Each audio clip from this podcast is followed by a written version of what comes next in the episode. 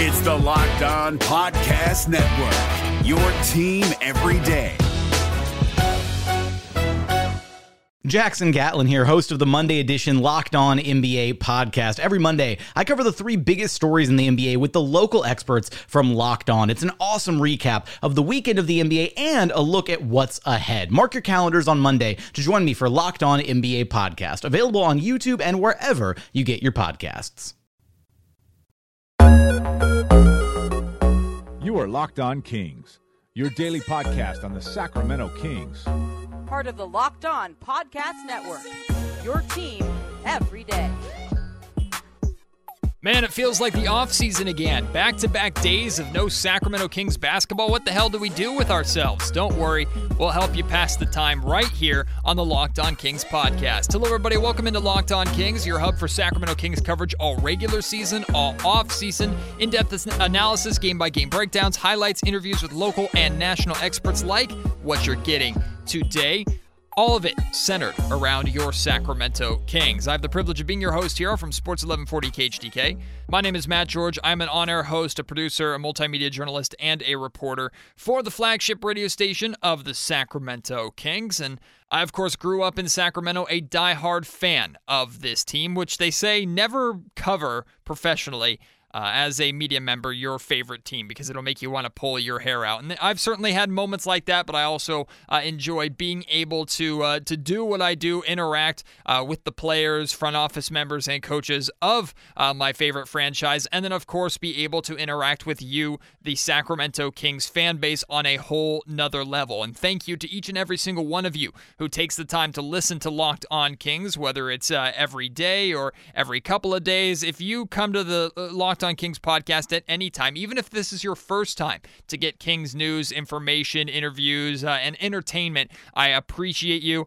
and I want you to be just as much a part of this podcast and this show as I am. And how you can do that is by interacting with me on social media. Twitter is the best way, at Matt George KHDK there. You can either tweet at me, and I'll do my best to respond to you, or you can direct message me. My direct messages are always open, and I try and respond to every single person who reaches out to me there. If you're not on Twitter and not on social media, you can find me via email as well, mgeorge@saclocalmedia.com. Great way to email me and get in touch with me there, and I'd love to have a conversation with you there as well. One of my favorite parts about having the job that I have is getting to work and interact with my fellow media colleagues, and the guy that I'm joined by today, Sean Cunningham from ABC10, is one of my good friends from Kings media land and Sacramento sports media land, and he is a phenomenal resource for anything Kings, and just a phenomenal guy in general. One of my favorite guys to talk to, so he'll be joining me here in just a second. That interview will dominate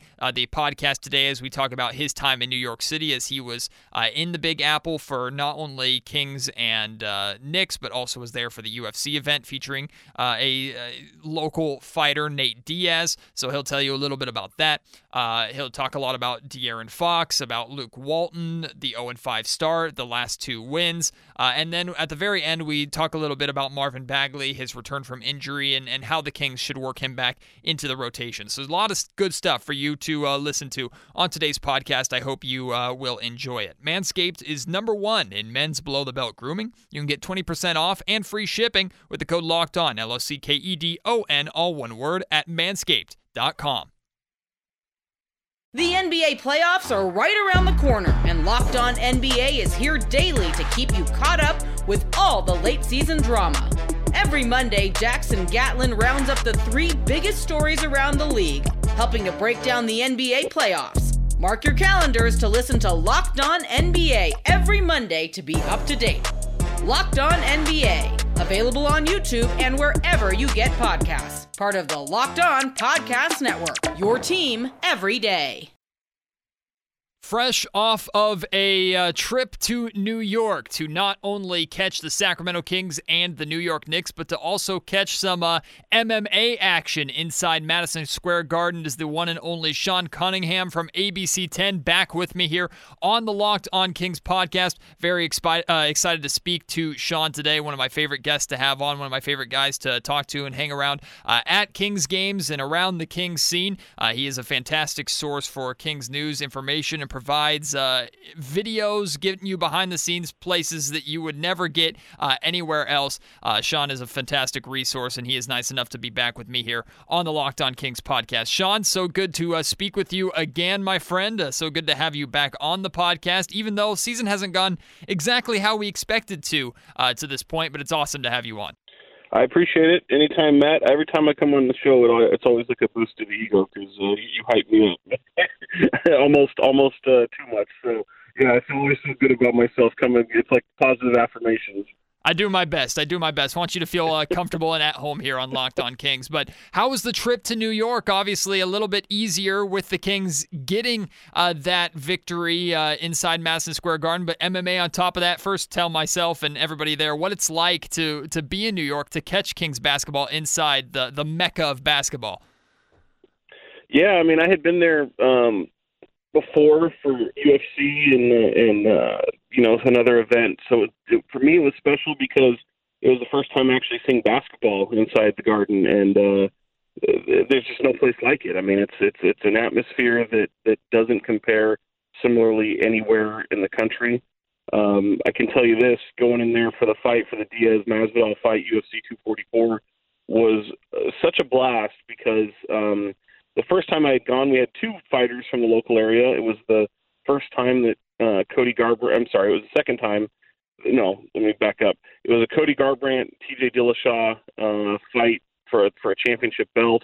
Garbrandt going in there as the champion, and it was both two fighters from our area, you know, from the Sacramento area. TJ grew up in Angels Camp and fighting at the time.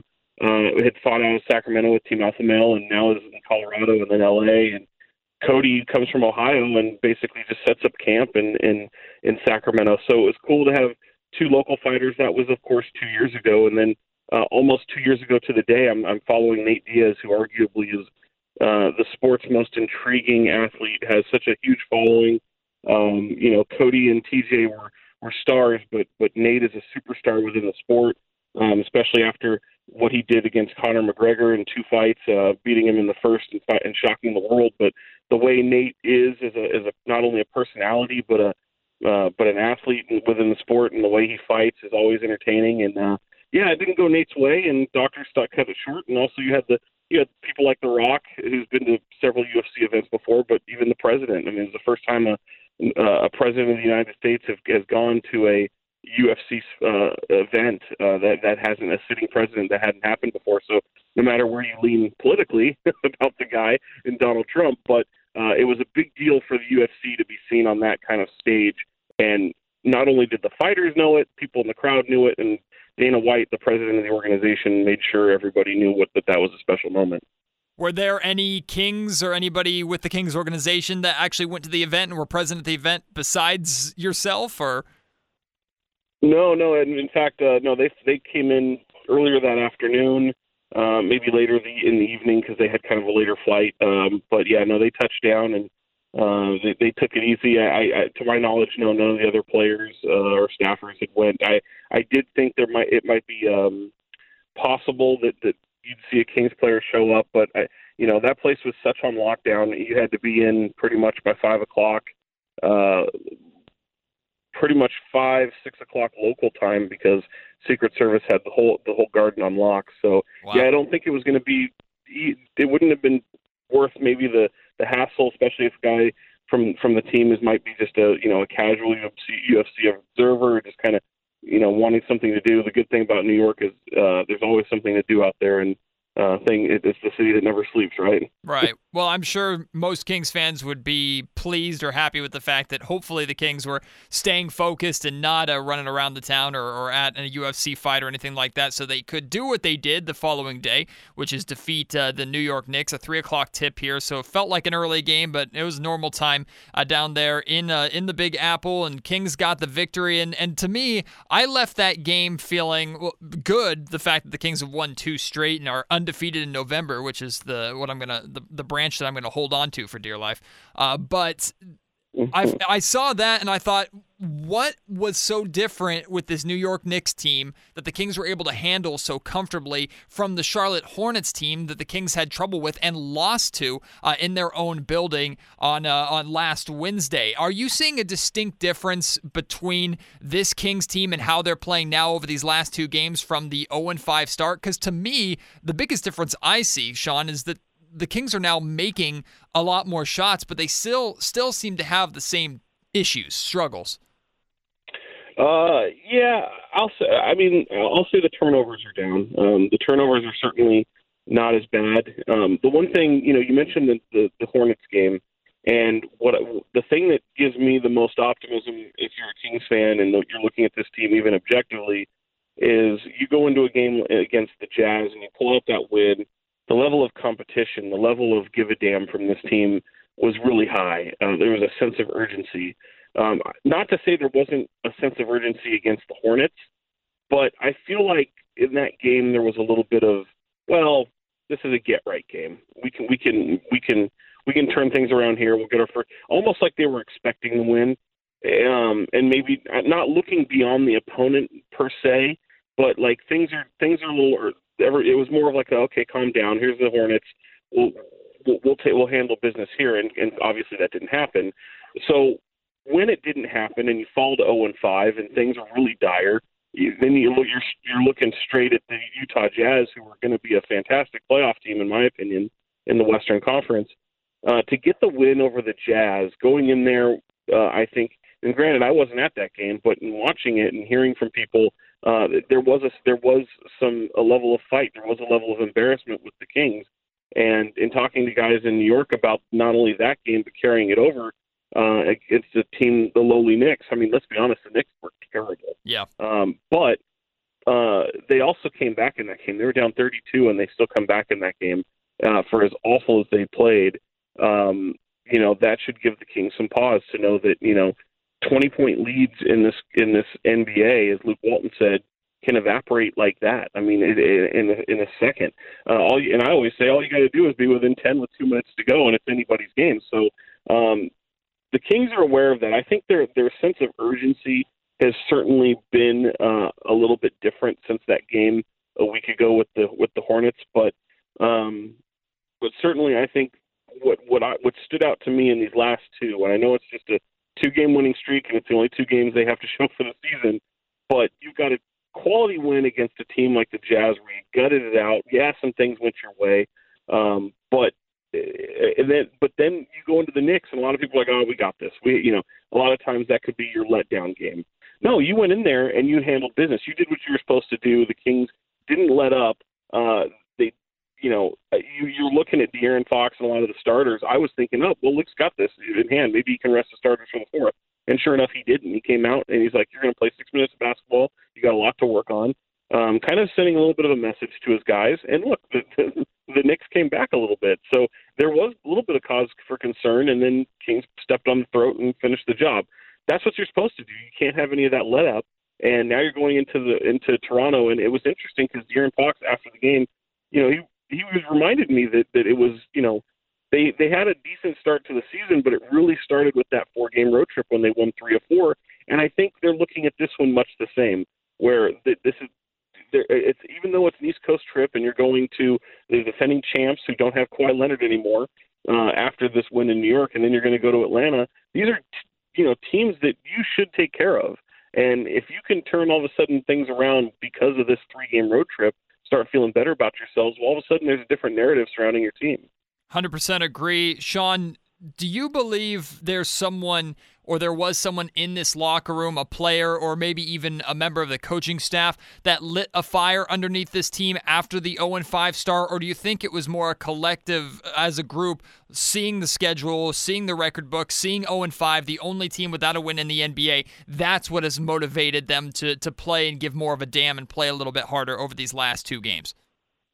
Yeah, I'd say the latter. I don't think, that you had any – look, there wasn't – for all intents and purposes, there wasn't – a players-only meeting or anything like that. It didn't get that crazy.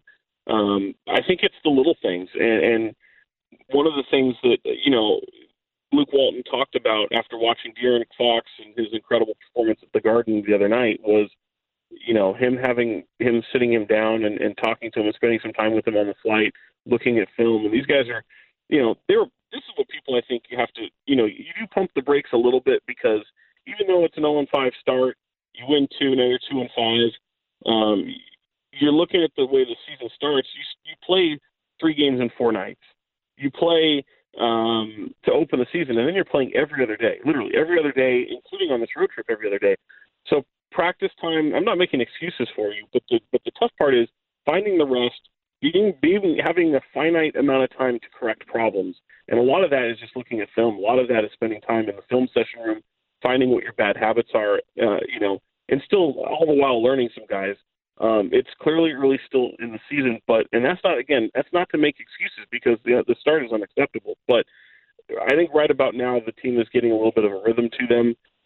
They know what winning feels like with this group, and look, you know what winning feels like with the staff. Coaching staffs are almost taken for granted. Sometimes people think, oh, we got a new coach. Well, all of a sudden that's just going to be more wins. That's going to be a positive. That takes time. You know, there's different philosophies. There's different times you get learned. You forget that Dave Joerger spent 4 years here. Yeah. With a lot of these core players, so they're used to a certain system. They're used to a certain way of going about things. And one thing I mean, this sounds like very minute, but it's a little bit of a difference. Before the Utah game, they were supposed to have for fans who don't know, they always have their morning shoot around. It's almost like your sound check. If you're a musician and has a concert that night, it's a way to kind of go over your game plan, kind of figure out things for the evening, and really just kind of get a sweat going early. Most of those take place in the morning. Luke Walton switched his. Didn't have it in the morning. He brought it in the afternoon. Had a late shoot around. It was kind of an abbreviated shoot around because it wasn't what typically happens. It is condensed into a more finite amount of time, and it did kind of tinker with the schedule a little bit. You didn't have guys coming up in the morning and then having to return to Sacramento to be at the arena for that night. You had guys literally come in around 2:00 and stay the rest of the way. So it was a little bit of a maneuver in the schedule, also knowing that you're going to lose 3 hours heading back east. It's just little things like that where I think, you know, make a difference throughout the season when you carve out these things that fit well, not only with the player's schedule, but also with what you're trying to accomplish that even in game-by-game situations. The NBA playoffs are right around the corner, and Locked On NBA is here daily to keep you caught up with all the late-season drama. Every Monday, Jackson Gatlin rounds up the 3 biggest stories around the league, helping to break down the NBA playoffs. Mark your calendars to listen to Locked On NBA every Monday to be up to date.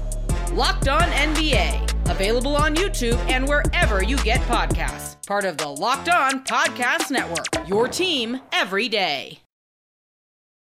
You brought up De'Aaron Fox earlier. As you and I both know, and as most people know, the Kings are only going to go as far as De'Aaron Fox takes them. And over these last 2 games, I mean, he was phenomenal against the New York Knicks, had a fantastic game as well against the Utah Jazz. Kings don't win either of those games without his effort and intensity that he brings. And Buddy Hield had a fun moment in the locker room after the Knicks game, saying that De'Aaron Fox needs to play pissed off more. Pissed off De'Aaron Fox is when he is at his best. I wanted to ask you, Is it his youth, you think, the fact that he's just 21 years old and only his 3rd season, is that why he lacks the consistency to be able to play like that on a nightly basis? Or is this more who De'Aaron is? He's fine most of the time, but he will have every once in a while those performances where he steps up and gives you 25 and maybe 10 assists. That's a good question. I don't know how to answer that, because certainly I've seen a lot of young players that have just a competitive drive, or that fire like no other. And De'Aaron doesn't always have that.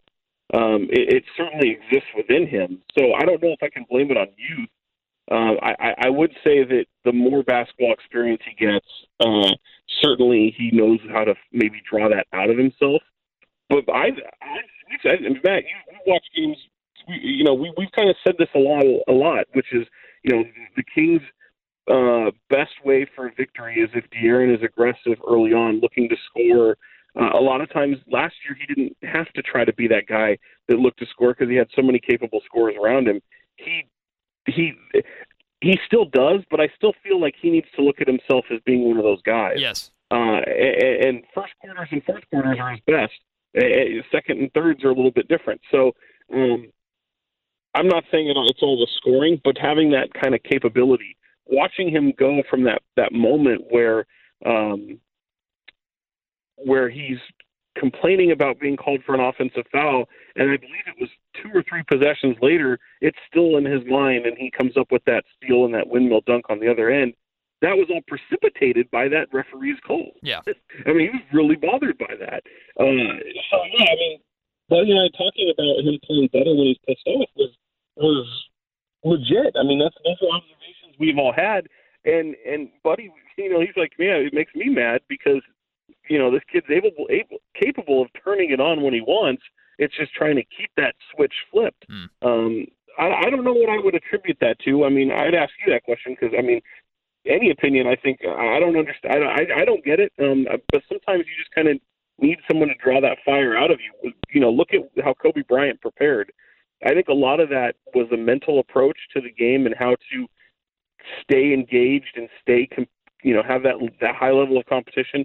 De'Aaron, harbors that a little bit differently. He's not obviously Kobe Bryant, but he has a different level of competition, a different approach to the game. And I think that just goes to a player's psyche. I think everybody's a little bit different in the way they approach not only their work ethic, but a game in general, like level of competition.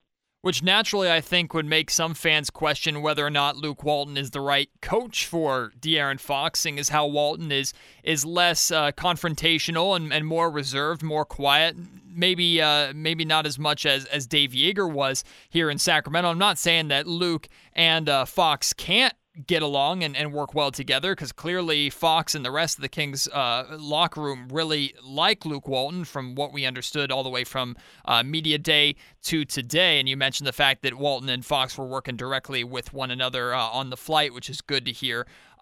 But Walton has come under a lot of scrutiny, not just from Sacramento fans, but from the national media. His time with the Golden State Warriors, how much credit does he get? Because the Warriors were already an extremely established product. What happened with the Los Angeles Lakers now here in Sacramento, taking one of the best exciting young teams and getting them off to an 0-5 start. Naturally, you're going to get some criticisms, but I want to give him props for making what I thought was a brilliant move and adding Rashawn Holmes to the starting lineup and moving Dewayne Dedmon off of the bench. Now, you mentioned the fact that he's tinkering with like scheduling times and what you brought up with shoot-arounds and morning workouts before games. So I see Walton trying different things and actually trying to work. In your opinion, how much of the blame for this start falls on Walton and how much of it falls on the players just simply not executing a relatively similar game plan? Because if you ask Buddy Hield, after the Charlotte game, Hield was the first one to say, look, it's on us. It's not on the coaches. Yeah, and I would agree with that. I think everyone, has a little bit of blame in this whole thing. The only thing I would blame Luke, the only thing that's really kind of rubbed me sideways with Luke was the comment he made about not emphasizing running enough, and looking at the fact that he thinks that a higher up-tempo offense would lead to more turnovers when you're already turning the ball over. And I would just say, well, while that could be true, it wasn't last year. I mean, this team was at a breakneck pace and wasn't turning the ball over nearly as much. I think that Luke Walton, the toughest part about Luke Walton and the criticisms I've seen are really just fans remembering Dave Joerger and looking fondly. Look, hindsight's 20/20, and I'm not saying the Kings have any. The organization has any. Oh man, we made a mistake, because no, they don't. They feel completely validated in the fact that they've got the right guy at the position, and that's just nonsense. You may disagree with the dismissal of Dave Joerger, and that's fine. But the reality is they weren't going to extend Dave Joerger beyond what he already had. So at that point, you do them the solid and let him go. And again, this is the guy that Vlade had really always wanted. I mean, he's always spoken fondly of Luke. He knows Luke's approach. You do have an owner who has an affinity for the Warriors' success. That's why I think you have guys like Harrison Barnes and Luke Walton still here, and that obviously plays off of those chords that Granavive, the fondness that he has for Golden State and the time that he was there. But to that, again, looking at Luke just solely, you got to give a guy more than 5 games. I mean, there's certainly things that look a little different with this team, and certainly you will want to see a playing style that is more similar to last year. But the constant, comparisons to what Joerger had, and I get it, he was the second most successful coach in the Kings franchise since Adelman. So, I get that. But at the same time, Dave Joerger also had the benefit of being with a team for 4 years. Luke Walton doesn't have that. So he's still him and his staff are a fine staff. They have a different approach to the game. I don't think there's any buyer's remorse there. The players certainly aren't blaming him. I think much like the concerns I had, and I think you shared as well, Matt, was the pace of play, and certainly that bothered De'Aaron Fox. You've got a Lamborghini on that team, and he wants to go at a breakneck speed, but oftentimes he doesn't because he looks back and he's waiting for some of the guys to catch up to him, or he's trying to be a good teammate.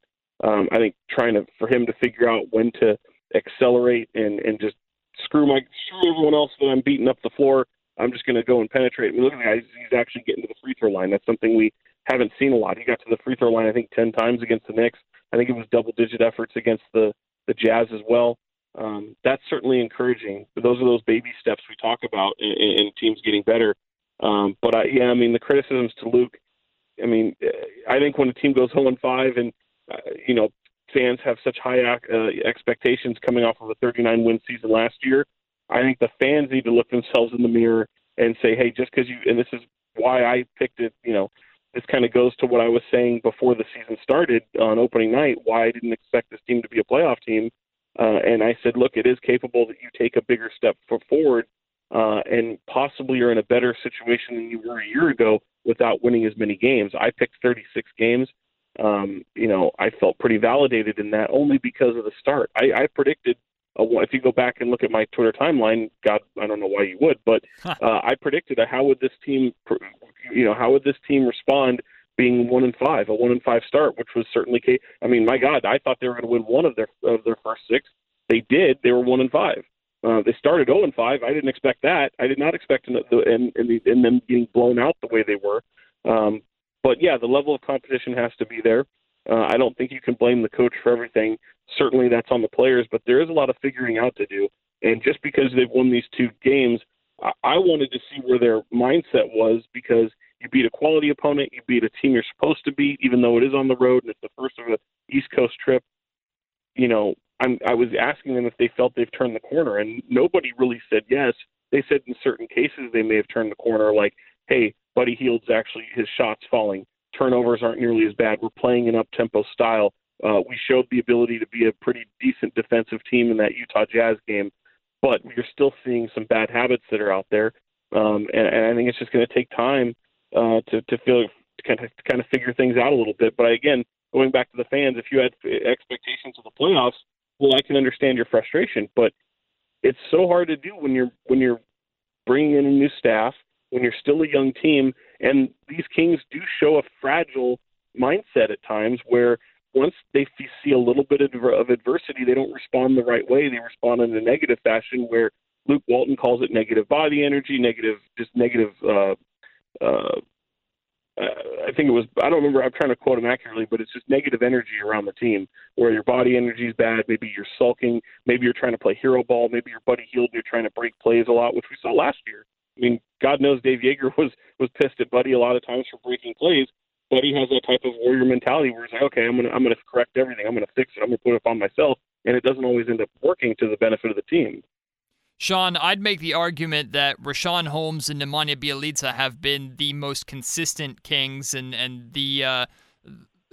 the best isn't necessarily the right word, but certainly most consistent through these first 7 games this season. Been really pleased with both of their play, and I'm pleased that they are getting rewarded with starting spots currently. Of course, we know the Kings could desperately use Marvin Bagley, who went down in the first game with that fractured thumb. He's expected to be back hopefully sooner rather than later, but at the latest early December. I want you to put your coach's hat on here a little bit and try and put yourself into the mind of Luke Walton.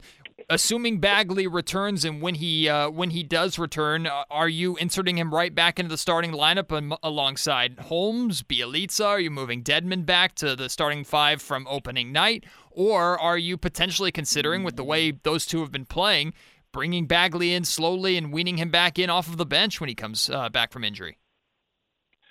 If it were me, I'd probably start him, probably alongside Rashawn Holmes. To be honest, I don't really think it matters. Obviously, if you've won two games, you've shown a little bit of a consistency, especially out of Belly and Rashawn, like you said. But you know, the one thing that's undeniable, and it goes back to last season, when this team is at their worst and they suffer their worst losses, their worst streak of losses, is when Marvin Bagley is not on the floor. They rely on him so much. He's such a talented player. And I think people by now really realize how his importance to this team, much like De'Aaron Fox, it's harder to stomach, even though you have added a piece like Dewayne Dedmon, who does different things. It's still not Marvin Bagley. And you know, I know people are going to expect big things out of Bagley this year, making that second-year jump. I'm one of them. But I think the undeniable truth is, again, when Marvin Bagley doesn't play, this team is not the same. This team is not very good, and they lose games. They have a losing record without Bagley. So, I mean, whether he starts or not, I'm not totally concerned with that.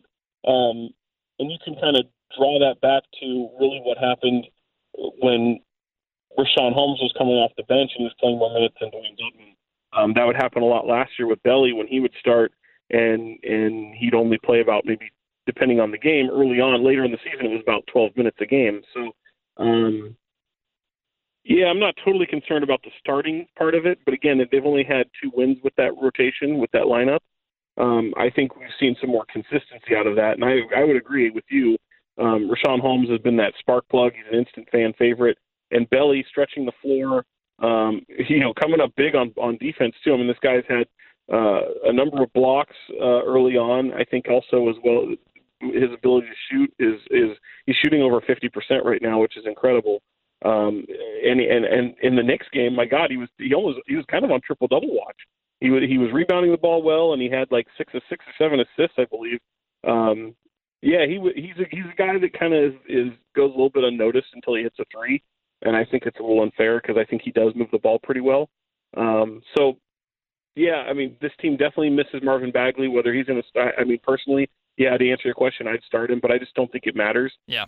Even if he's coming off the bench for the first game or two, he'll ultimately be a starter again. I mean, that's why you got him.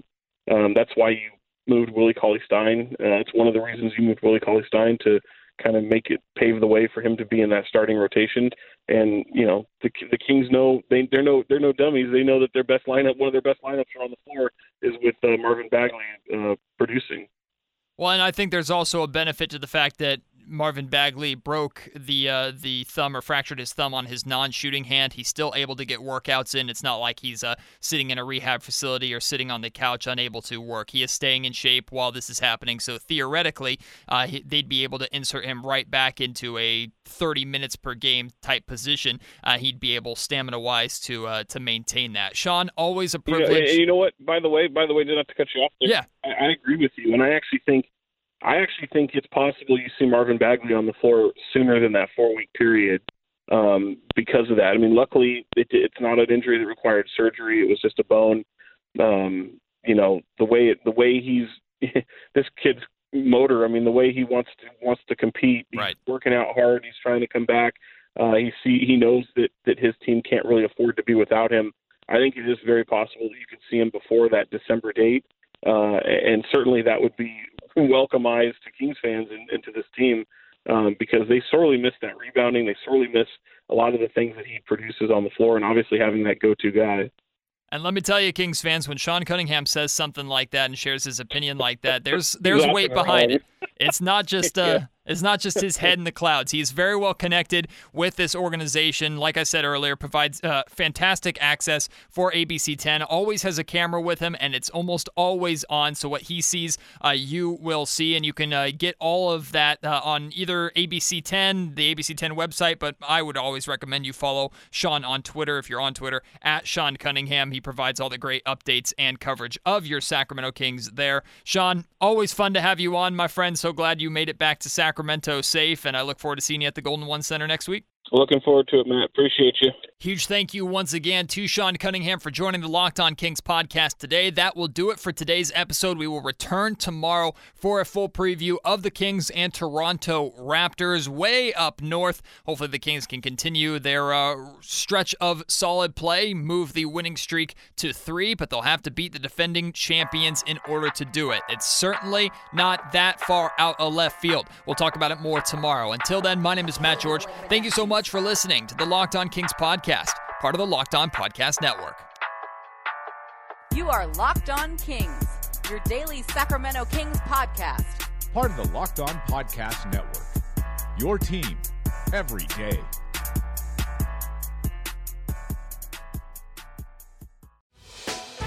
Hey, Prime members, you can listen to this Locked On podcast ad-free on Amazon Music.